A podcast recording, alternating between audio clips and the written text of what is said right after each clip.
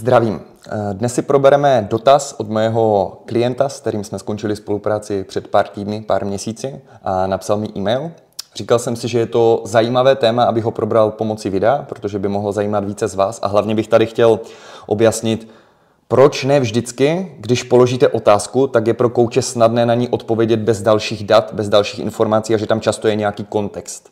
Takže možná třeba budete pak umět klást otázky i efektivněji. Takže přečtu vám mail. Ahoj Martine, jak se daří? Říkal jsem si, že ti napíšu pár řádků, abys věděl, že makám a nezahálím. Držím si formu, se kterou jsme se rozloučili, což je na jednu stranu dobře, na druhé straně špatně. Protože by tam přece měl být nějaký progres, že ano? A i toto je důvod, proč píšu. S Peťou jsme, Peťa je klient, který měl přes 40, má normálně rodinu, a k tomu cvičil doma, co je super, postupem času se dostal i k tomu cvičení ve fitku. Ne, že byste museli cvičit ve fitku, na druhou stranu to fitko vám to zjednoduší. Když musím udělat dost kliků na to, abych přetížil prsa, může to zabrat více času, zvlášť když už jsem více trénovaný, než v případě, kdy si můžu dát na činku nějakou váhu a třeba pomocí bench pressu ty prsa přetížit dříve. A ano, i ten střed můžu zabrat jinými cviky, jestli vám e, půjde o srovnání toho, že u kliků se zabírá více střed než u bench pressu. Je to jenom konkrétní příklad. Postupně dozrávám k tomu, co tě jistě potěší, že přece jenom začal chodit do fitka. Domácí cvičení je fajn, ale přece jen bych už rád posunul, už se rád posunul na nějakou vyšší úroveň. Řekněme, ze začátečníka do pokročilého začátečníka. A konečně tady konzultuju tu techniku. Dnes mě během tréninku doma při posledním měření napadlo několik otázek, než jsem na něž jsem ve videích nenašel odpověď. Možná mi unikla, budu rád za aspoň stručné odpovědi nebo třeba hlasovku, nechci tě moc zdržovat. Uh, za prvé, všimněte si, že Peťa zmínil už na začátku mailu, že drží stejnou formu. To znamená, teď je to pár měsíců po spolupráci a Peťa pořád drží stejné tělesné míry. Neměl regain, ne, neměl jo efekt. Proč? Protože tak všimněte si dalšího detailu. Říkal, že se měří pořád jede nějaký systém, přemýšlí nad tím. Nenechává to náhodě, ale zajišťuje pomocí své snahy, aby ten výsledek skutečně byl nebo aby měl nějakou kontrolu. Díky toho má nějaká data, které mi může nazdílet a potom, když si napíšeme nebo budeme mít třeba konzultaci, tak já můžu na nich stavět a můžu mu odpovědět více smysluplně. A nebude to takové to, no víš, tak zkus cvičit trošku více nebo něco takového, ale řeknu konkrétně, přidej tady série u tohohle cviku, nebo bys mohl jít tuhle alternativu, tuhle a baví tě tenhle cvik a umíš tenhle cvik? Podle toho to upravíme na míru. Jaké jsou priority při progresivním přetížení vzhledem k efektivitě cvičení? Ještě než se k tomu dostanu, všimněte si, že říkal, mám stejnou formu, že ji udržel, ale že by tam byl nějaký, měl být nějaký progres. On to myslel pravděpodobně svalově a silově, jo, Peťa. Uh, protože co se týče tělesného tuku, Jasně, tam může být taky progres, že zubne ještě více, ale nepřišlo mi z kontextu toho mailu, že to myslel tímhle způsobem. Jestli jo, Peťo, tak jsem ještě ozvy, prostě tě natočím, když tak další video. Uh, Jaké jsou priority při progresivním přetížení vzhledem k efektivitě cvičení? S každou sérií slábnu. V prvních sérii dám 10 opakování, v druhé už jen 8, v třetí 6 a ve čtvrté už jen 4. To je pochopitelné, Péťo, a je to úplně normální, toho se nelekej, protože samozřejmě, když půjdu, já si zase vymýšlím třeba ten bench press, když už jsme ho vzali jako příklad, pojedu na bench press, dám si tam nějakou váhu, se kterou udělám 10 opakování. Pokud jsem těch 10 udělal a bylo, řekněme, 0 až 1 opakování v rezervě, Martin Barna, opakování v rezervě si napište na YouTube, máte tam podrobný popis toho, co to znamená. Stručně tady, kdybych mu mířil pistolí na hlavu Peťovi, udělal by ještě 11 a 12, nebo by udělal jenom 10, maximálně 11 a pak mu to spadlo na hlavu. To je opakování v rezervě. Kolik byste ještě dali, kdybyste jeli úplně do mrtva a totálně na max? Pokud tedy těch 10 té první sérii znamenalo, že Peťa se skutečně přetížil, vyčerpal a bylo to pro něho velmi intenzivní, ta série velmi těžká, co to znamená? Znamená to, že samozřejmě logicky, a je to naprosto normální a v podstatě i žádoucí, mu ta síle půjde postupně během tréninku dolů. Kdyby ne, tak by mohl celý život benchovat v kuse 400 sérií a nemusel by přestávat a zvedal by stejnou váhu pořád. To tělo se trošku unavuje, vyčerpává a díky toho pak vznikají adaptace, kdy příště víc udýcháte, více zvednete. Je tam spousta adaptací i v mozku, v nervovém systému, i vlastně v tom svalovém aparátu a i kosterním. Třeba kosti vám houstnou. Nevím, jestli jste věděli třeba ženy po přechodu, co mají problémy s řídnutím kostí, tak právě silový trénink, kdy tam dáváte odpor, tak vlastně ty kosti houstnou. Není to zase tak překvapivé, protože samozřejmě, když to tělo podrobujete nějaké zátěži, ty kosti musí být taky hustější, kromě toho, že svaly musí být silnější. Takže a teď se Peťa k tomu ptá. Jinými slovy mám za A raději snížit zátěž na čince a zachovat počet opakování nebo naopak? To je dobrá otázka. Peťo tam Zase, teďka, proč natáčím to video? Protože tam je víc variant, jo? Vemte si, že už teďka tady máme pět minut a to teprve začínáme. Já bych to mohl říct hodně podrobněji, ale ten mail vezmu trošku víc povrchněji. Peťo, můžeš nechat i na čínce stejnou váhu a půjdeš na méně opakování, tedy to bude více silový trénink než hypertrofní, řekněme, trošku víc k tomu, kolik zvedneš, trošku méně k tomu, jak moc napumpuješ svaly. Snažím se to říkat v, jazy- v laickém jazyce, ať to chápou všichni sledující. Ale stejně tak by si mohl i upravit tu váhu a udržet ten počet opakování a snížit vlastně váhu na čínce, aby ho udržel. Oba přístupy, víme podle studií, mohou vést k velmi podobným nárůstům nejenom svalové hmoty, ale i svalové síly, podle posledních metaanalýz. To znamená, že ať už jedete na 6 opakování série s těžší vahou, nebo třeba na 10-12 lehčí vahou. Pokud v obou případech je stejně opakování v rezervě, to znamená, že jste stejně intenzivně přetížili to, tak je velmi pravděpodobné, že v obou případech, pokud byl i stejný objem tréninku, což znamená, že když jdete s menšíma váhama méně opakovaní, potřebujete více sérií, strávit více času ve fitku, nezapomínejte na to, tak pokud jsou tyto podmínky zachovány, měl by ten svalový růst být velmi podobný.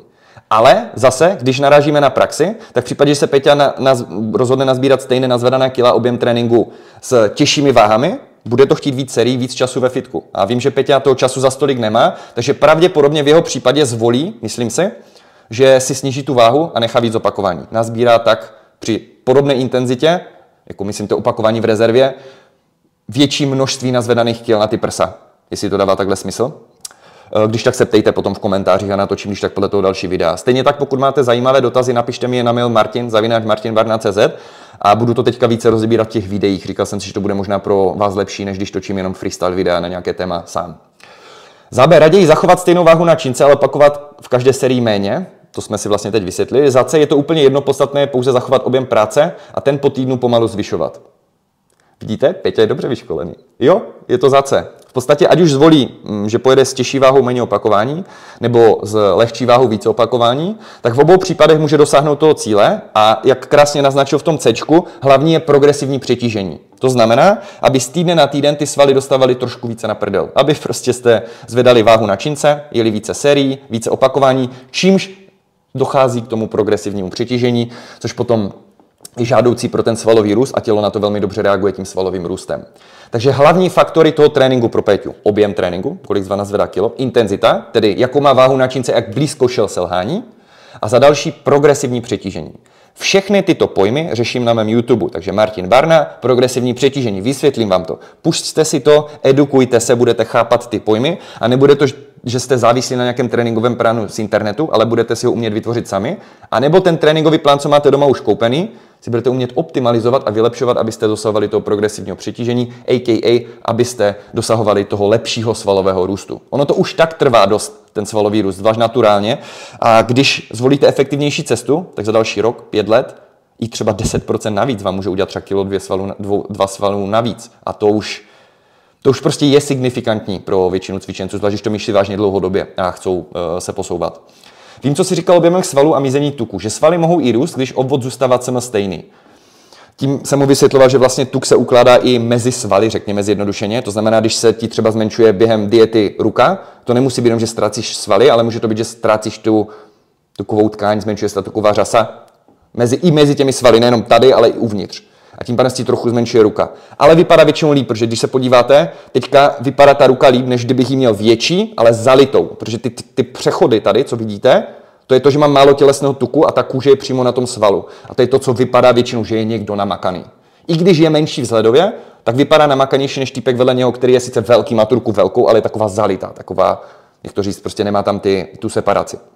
Proto kulturisti kromě toho, že se mažou na tmavo, protože to lépe vynikne, tak proto stahují hodně tělesný tuk na soutěž, aby vynikly ty svalové proporce, ty svalové vlákna a všechny ty detaily. A to je právě to, že to je takový ten estetický pocit, že to vypadá jako socha vytesaná nějaká antická a to se tam pak srovnává. Přesto se ptám, jak je obvykle tempo růstu svalu v kalorickém deficitu. Eh, jak jsme si říkali, my můžeme, svaly, můžeme dosahovat svalového růstu i během hubnutí. To znamená, můžete zmenšovat břicho, hubnout tuk a zároveň nabírat svaly. Ale je to o dost těžší, než když jste v objemu. To znamená, když tělo má méně kalorií, než spotřebuje, má častěji nižší krevní cukr, více si jakoby bere z těch svalů, řekněme, aminokyseliny a pomocí glukoneogeneze v játrech si tvoří krevní cukr. Krevní cukr je kritický. V dietě to nastává častěji, proto se v dietě jí i více bílkovin většinou, protože se to částečně kompenzuje tím, že si toto tělo bere více, řekněme, z toho jídla a nepotřebuje tolik prát z těch svých tkání. E, to je jedna věc. Druhá věc ale je, že samozřejmě, když jste v objemu nebo aspoň v udržovačce, tak to, těch kalorií je více, té energie je více, krevní cukr není tak často nízký, je tam menší katabolize, zároveň dáváte stimul tréninku, máte dost bílkovin, prostě jednoduše bude to růst pravděpodobně efektivněji a rychleji o něco, když budete v udržovačce nebo lehce nabírat. Lehce nabírat neznamená, že musíte mít za měsíc 10 kg tuku na břiše více, hoši. Prosím vás si uvědomte, jo? protože v nějakém bodě to budete zhazovat. Prostě když se vypasete do nadváhy, tak to prostě zdravé není. Maximálně v přechodném stavu, ale vždycky v důsledku to metabolicky zdravé nakonec nebude. To znamená, že když už nabíráte, tak i rychlejší objem by měl znamenat, že vám jenom trošku roste břicho, maximálně, občas se třeba ani nezvětší, čímž máte akorát nebo trochu víc, a to je rozumný objem. Samozřejmě dělejte si ten objem, jak chcete, ale pak se nedivte, že jste akorát tlustí s prominutím, ale nemáte zas o tolik větší svaly a když to potom zhubnete, což pro vás taky nebude až tak lehké, když přiberete hodně, že to nějakou dobu bude trvat, no tak potom vám otázka, kolik vám zůstane a jak to bude vypadat v tom důsledku. Nejenom kolik jste nabrali, když jste hm, trošku vě, větší, řekněme, i s tím břichem. Eh, a tím pádem v kalorickém deficitu se dá taky nabírat svaly, ale je to těžší. Spíše je tam člověk rád, že udrží svaly, když vybuduje, tak spíše trochu méně. Ale jde to, a možné to i u naturálu, i o začátečníků pokročilých už víme podle studií.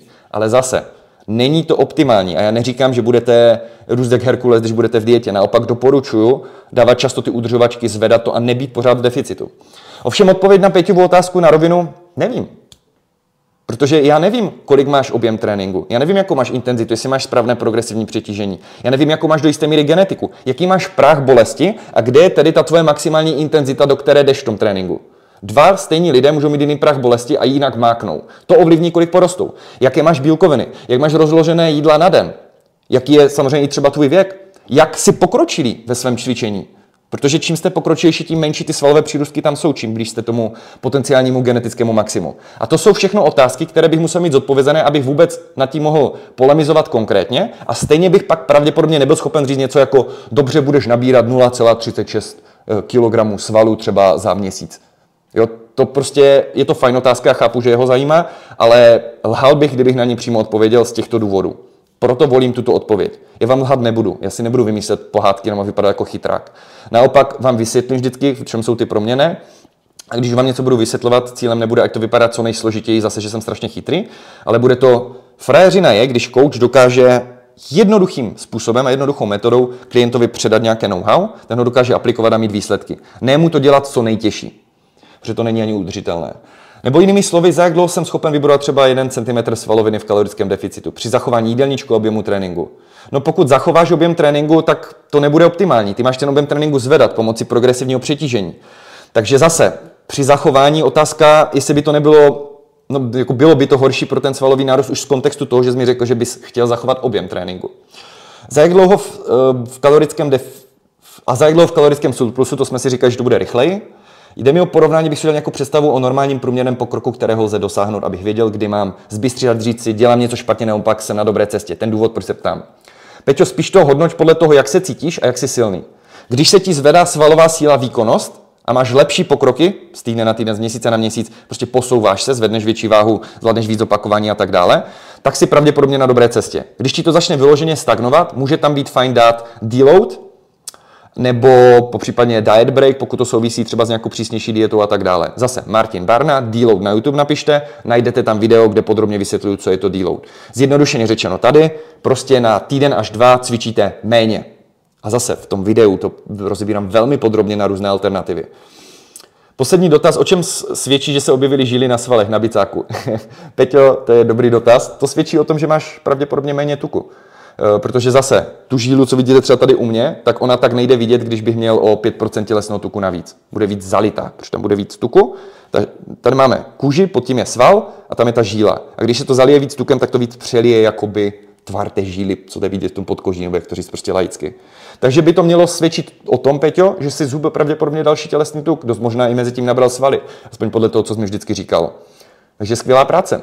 Doufám, že ta odpověď pro vás měla smysl, že vám to pomohlo trošku víc pochopit, že to může být více komplexní a že pokud chcete fakt kvalitní odpověď, tak to může být fakt na konzultaci a ne na to, že vám jenom nějak rychlo odpovím v mailu.